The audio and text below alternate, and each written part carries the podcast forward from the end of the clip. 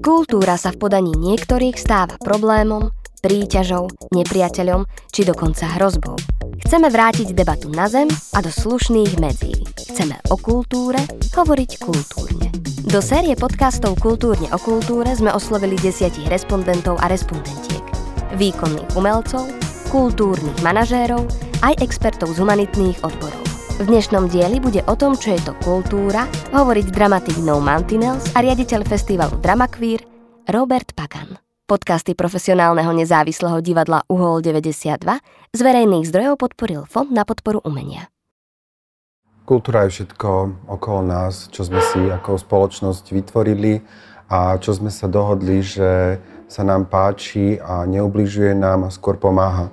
Čiže to nemusí byť nutne len umenie ako kultúra, ale vnímam to trošku širšie aj ako kultúra interakcie medzi ľuďmi, kultúra e, jazyka, kultúra chovania a to všetko nás definuje ako spoločnosť, ako komunitu, ktorá žije na určitom území, v tomto prípade, ak sa bavíme o Slovensku, tak na území Slovenska. Nemusí to byť nutne o Slovákoch ako národnosti, ale o všetkých ľuďoch, ktorí tu žijú. Ak napríklad by sme sa rozprávali o kultúre ako o niečom národnom, o národnej kultúre alebo nejakom nacionalizme, tak veľakrát nositelia práve takí tí, tí roduverní vlastenci, ktorí sa bijú do prs, že oni sú tí vlastenci, oni milujú túto krajinu, veľakrát ju ani len nepoznajú. A to si myslím, že je pokrivené poznanie tej kultúry. Je krásne vnímať národ a ľúbiť ho, byť vlastencom, ale každý človek by si mal uvedomiť, čo to naozaj znamená. E, milovať tú krajinu. Lebo milovať znamená aj ju poznať úplne. So všetkými kladmi, ale aj zápormi. Poznať ju aj jej históriu, aj jej súčasnosť a vidieť aj jej budúcnosť, že kam smeruje. Ja mám za to, že tým, že vlastne ešte sme sa ako spoločnosť úplne nedohodli na tom, čo za kultúrne považujeme, nemôžeme vlastne pokračovať ďalej v tej, v tej debate o tom, či sa tam približujeme. Taká tá vnímavejšia, inteligentnejšia časť e, našej spoločnosti sa už na tom dohodla. Ako to nie je niečo, čo potrebujeme vymyslieť, e, to už vymyslené je, ale potrebujeme, aby to pochopila aj ostatná časť e, verejnosti a potom môžeme sa rozprávať o tom, že či sa tam e, približujeme. Áno, približujeme, ale nie úplne celá tá naša spoločnosť sa tam približuje. Nemyslím si, že je kultúrne, ak sa tu potierajú menšiny, menšiny také, ktoré tu žili dlhé roky, dokonca storočia, že sú stále nepovažované za súčasť našej kultúry, našej spoločnosti. Mám na mysli, aby som nehovoril všeobecne napríklad rómskú kultúru a rómskú spoločnosť, ktorá je pevnou súčasťou našej spoločnosti a ešte stále sa nájdu členovia a členky našej spoločnosti, ktorí a ktoré e, ich nepovažujú za svojich spoluobčanov, za niekoho, kto tvorí tú kultúru spoločne s nami. Ja vôbec nevidím kultúru ako niečo, čo môžu byť dve, tri, štyri kultúry. Ja vnímam kultúru ako celok, ktorý je vyskladaný z mozaiky jednotlivých subkultúr, ktoré tvoria aj celok, ale bez tých jednotlivých častí tá kultúra ako celok nemôže fungovať a neexistuje. A takto to ja, ja vidím. A to nemusí byť len nutne rómska kultúra, to môže byť kultúra iných národnostných menšín, ktoré takisto na našom území e, žili stáročia. Potom sú to nové e, národnostné menšiny, ktoré sa migrujú už len preto, že sme súčasťou Európskej únie. A to nemusia byť nutne migranti, ktorí sem idú treba z Blízkeho východu. To môžu byť aj ľudia, ktorí sem prinášajú kultúru aj zo západného sveta, z rôznych častí sveta a sem prichádzajú z rôznych dôvodov, ale našou úlohou nie je ani patrať, že prečo sem idú, ale našim cieľom by malo byť patrať, že čo nám prinášajú a či nás vedia obohatiť a čím do tej mozaiky, tej veľkej kultúry vedia prispieť. A ja verím, že každý má čím prispieť. A som rád, že môžem hovoriť aj o nových menšinách, ktoré ani by som nepovedal, že sú nutne nové, lebo nie sú. Sú to napríklad aj treba sexuálne menšiny, ako sú, je komunita LGBT ľudí, ktorá takisto e, má pevný zástoj v tom celkovom pohľade na kultúru a tvorí subkultúru. Áno, väčšinou ju tvorí ako mestku, ale prináša iný, nový pohľad na to, ako reflektuje túto spoločnosť. Ja pôsobím v divadle No Mantinels, ktoré sa venuje kultúre a umeniu LGBT ľudí. My sme spoločne so štúdiom 12 vytvorili takú dramaturgickú platformu. Toto štúdio 12 pôsobí pod divadelným ústavom a spoločne v tejto platforme s nami bolo aj divadlo Zrakáč a divadlo Tiché iskry a divadlo Bezdomova. Boli to menšinové divadlá, ktoré e, vytvorili rôzne komunity, ktoré okrem iného spájala aj láska k divadlu a umeniu.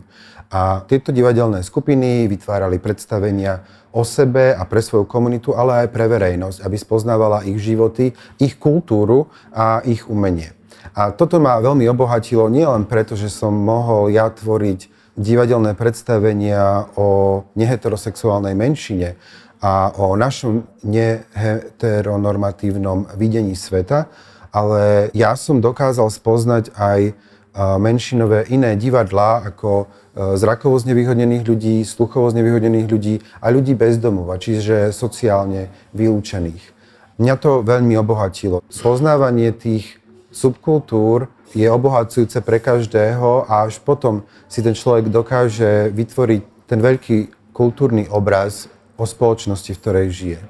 My tvoríme queer alebo LGBT kultúru a umenie. A teraz sa momentálne stretávame práve s tým, že je, je na nás vedený veľký ako taký útok z takých extremistických skupín a takých veľmi ultra konzervatívnych, povedzme, alebo katolíckých, a že čo to je, že, tý, že je to nejaká móda nová, že tu proste títo teplí LGBT agenda, homoloby a hoci čo. V skutočnosti je to veľmi zraňujúce, ubližujúce pre veľa ľudí z komunity. Dokonca ani veľa ľudí z komunity tomu nerozumie a myslí si, že je chyba v ľuďoch, ktorí tvoria, ako sú napríklad ja, že príliš sme na očiach, že príliš provokujeme, pretože sú už naučení na to, že, že doteraz nám tu bolo dobre a odrazu je na nás vedený tento útok a to je kvôli vám. Ale to nie je kvôli nám tento útok je vedený na nejakého vymysleného nepriateľa, ktoré si tieto skupiny vytvorili a to nie sme my. My nie sme uh, ľudia, proti komu má slovenská spoločnosť bojovať, pretože my nič zle nerobíme a ani nič dokonca nejako naviac uh, nerobíme, čo by sme nerobili ani predtým.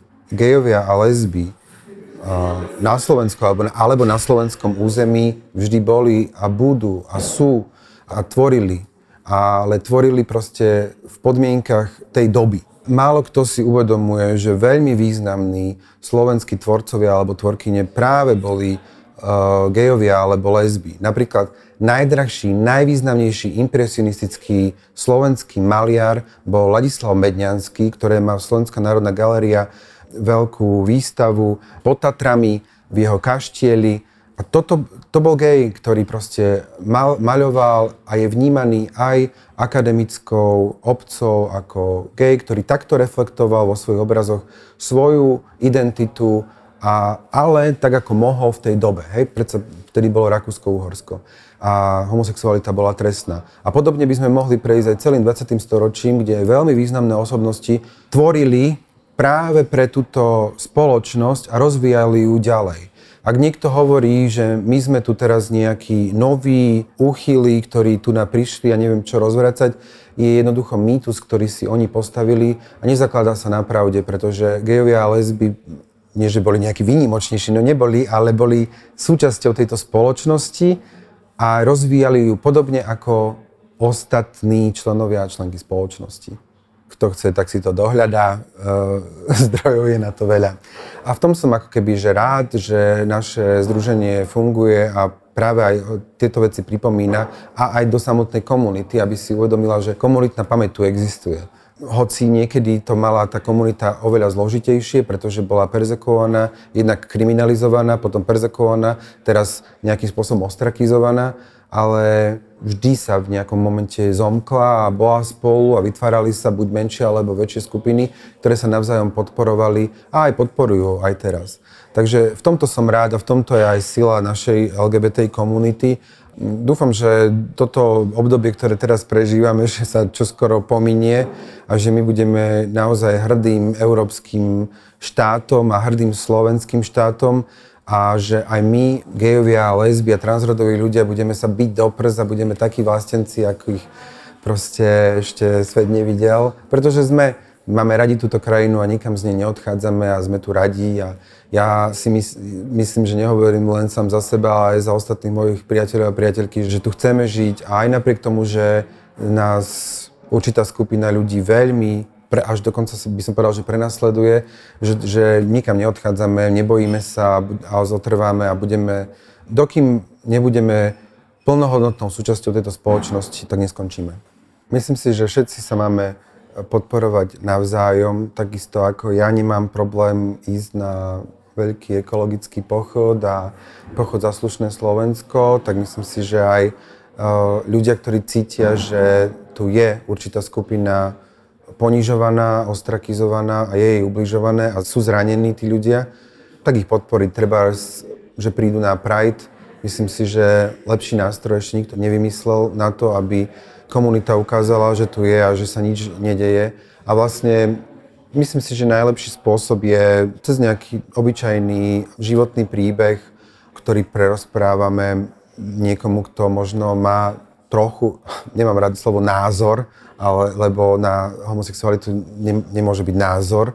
Proste homosexualita je identita, ktorá je taká a jednoducho nemá, nemôže mať na to iný názor človek, ale čo chcem povedať je, že kto má negatívny vzťah voči homosexuálom, lesbám, gejom alebo transrodovým ľuďom, tak im ukázať na vlastnej skúsenosti, že, že sa proste mília, že existujú ľudia, keď už nie v jeho alebo jej blízkosti, tak existujú v mojom.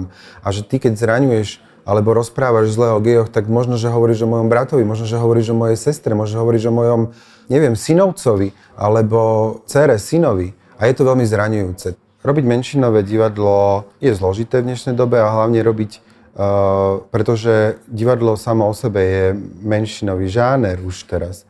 Čiže ak vytvárame my divadelné predstavenia, ktoré sú o menšine, tak z tej menšiny je len menšina, ktorá si ho príde pozrieť. Naše divadlo vznikalo ako komunitné divadlo, kedy tie naše predstavenia neboli možno až tak umelecky kvalitné, alebo uh, možno v tých umeleckých kruhoch neboli hodnotené až tak vysoko, čo však nevadilo, pretože my sme ako tvorcovia mali zámer robiť komunitné LGBTI divadlo, ale chceli sme sa rozvíjať ďalej. A vlastne ako sme uh, postupovali, prichádzali k nám profesionálni tvorcovia, ktorí nám pomáhali s inscenáciami a odrazu sa to naše publikum začalo meniť a z, z toho komunitného, ktoré už vlastne nechápalo súčasný divadelný jazyk a už sa im zdali hry zložité, príliš umelecké, nepobavili sa na nich tak ako predtým, tak začali do divadla menej chodiť, ale začali k nám chodiť práve ľudia, ktorí sa viacej zaujímajú o divadlo ako také, ale nie až do takej miery, ako by sme si možno priali. Robiť divadlo v dnešnej dobe je veľmi ťažké, pretože chýbajú diváci a diváčky. Myslím si, že je chyba úplne od začiatku na základných školách, že sa málo študenti alebo žiaci, žiačky vedú k tomu, aby poznávali divadlo a divadelné umenie. Naučiť sa chodiť do divadla sa dá v každom veku a nemusí to byť úplne že len od dieťaťa ale je to podľa mňa prirodzenejšie, keď už od maličkého dieťaťa chodia deti na buď babkové predstavenia, alebo na predstavenia určené pre deti, ktoré veľakrát im odkrývajú úplne iné, iné svety a vidieť živého herca alebo e, živého herca s bábkou je oveľa, oveľa väčší zážitok, ako byť na 4D predstavení v nejakom nákupnom centre. A to ja vidím aj podľa mm, môjho synovca a mojej netery. To je nezmazateľná pečať, hoci tých predstavení viem, že nevideli veľa, ale si na, na ne doteraz pamätajú a veľmi živo o nich hovoria, pretože boli živé. Ten stred s tým hercom, herečkou bol pre nich neopísateľný. Samozrejme, nie každý má na to šancu, sme z rôznych miest, z rôznych škôl, z rôznych rodín, takže nevždy máme ako keby šancu to dostať takto ako ideálne. Takže ak sa nám to nedostalo, tak je na nás, aby sme to spoznávali potom neskôr. A nikdy nie je neskoro ísť do divadla na hocičo si pozrieť. Ja si myslím, že sú, samozrejme sú aj zlé predstavenia, ale človek, keď si len tak ako prebehne len v týždni, že čo sa hrá, tak určite nájde by minimálne na tri predstavenia, ktoré sa oplatí vidieť.